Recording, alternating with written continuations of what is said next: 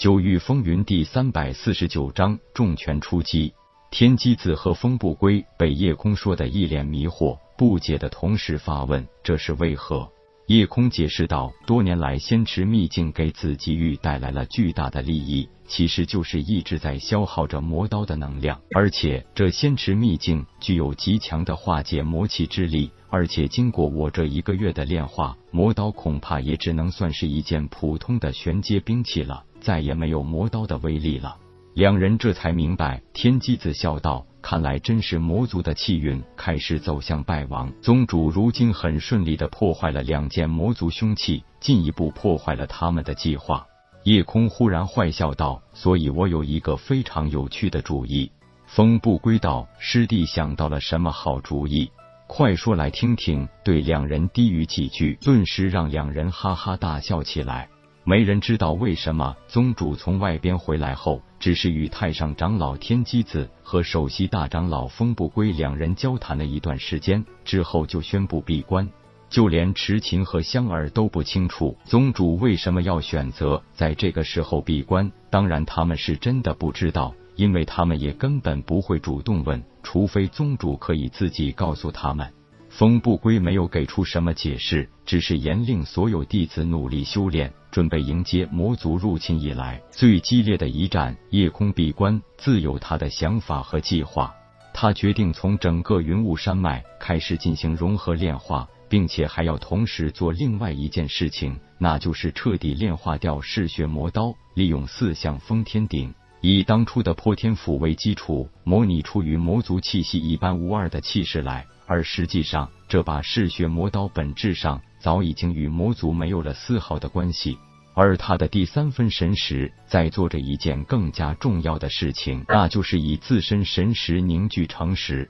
换言之，就是利用这一分神识，直接独立塑造出肉身来。这与利用自身精血重塑肉身不同，它的主体还是神识，但是拥有自身的肉身，等同于拥有了一个分身。不过，这个分身与自身肉体没有任何关系，但神识完全等同于多出了一个自己。一旦这个神识拥有了自己的肉身，就可以不再回到自身内，也就是多了一个和自己心意相通的自我。达到化虚境的武者，其实都可以利用一丝神识加自己一滴精血，分化出分身。但是分身的实力有限，虽然拥有独立的思考能力，也和本人意识相通，但无法具备本人的所有神识能力。夜空这种三分神识，最高境界就是可以分化出完全一样的三个自己，除了不用自身精血重塑肉身，其他方面就与本人是一样的。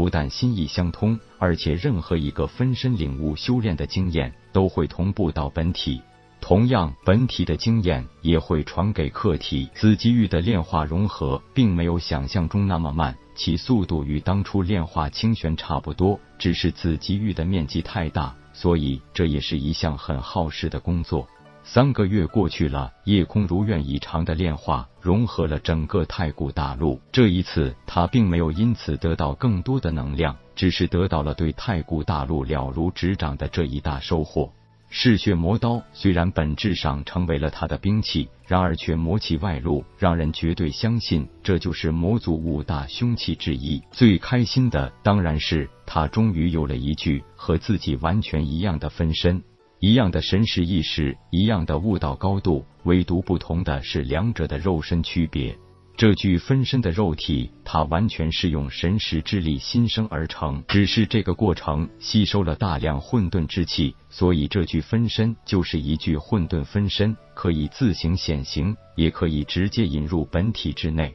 最大的惊喜就是这具分身同样具有化虚境后期的实力，这绝对是普通分身之法难以达到的效果。他想继续完成对紫极域的炼化融合，所以直接命令分身出关，代替他完成自己的工作。而他的本体还在云雾谷石洞内闭关。不要说所有弟子，就算是池琴和香，也都根本没有发现这个分身的破绽。风不归和天机子也只是知晓夜空利用假嗜血魔刀引诱魔族的计划，并不知道他修炼分身一事。虽然风不归觉察出一些异样，但还是没有真的分出真假。夜空分身携带嗜血魔刀，丝毫不隐藏行迹，要吸引所有魔族把注意力全部放在自己身上。虽然还不是紫极域域主，但整个太古大陆已经在他掌握之中，所以使用一些手段，直接把自己的计划。通知给天玄宗宗主古青檀和霸天盟盟主柳飞琼，这还是可以做到的。夜空分身带着嗜血魔刀一离开太虚宗，就被魔族发现，所以立即采取行动。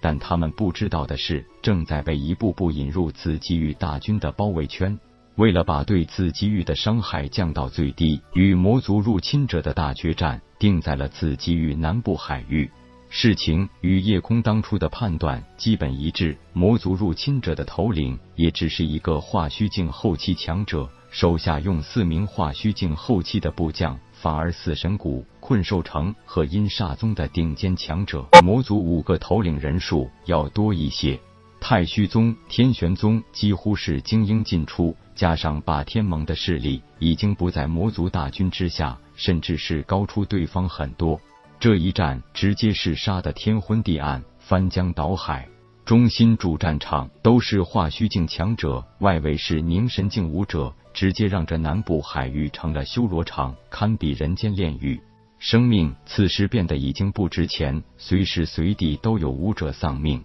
很多人都相信邪不压正，其实更多的时候，正义也是需要用血和泪来维护的。作为武者，岂能没有血性？自古以来，为了维护自己的家园，为了护佑自己想要保护的人，有多少热血英雄埋骨沙场？就算高阶武者可以利用残魂假体复生，甚至直接重塑肉身复生，但最少会境界跌落，而更多的是在同阶对手的攻击下，直接肉身尽毁，神识灰飞烟灭，那也就真的魂飞魄散，再无复生之望了。毕竟达到了这一高度后，每一次攻击的伤害直至神识，谁都知道对待敌人根本不能留情，否则最后受到伤害的是自己，也会是自己曾经想保护的那个人或那一方土地家园。战争是残酷的，但就算是在残酷无情，面对侵犯家园的外贼，也只有咬着牙去面对。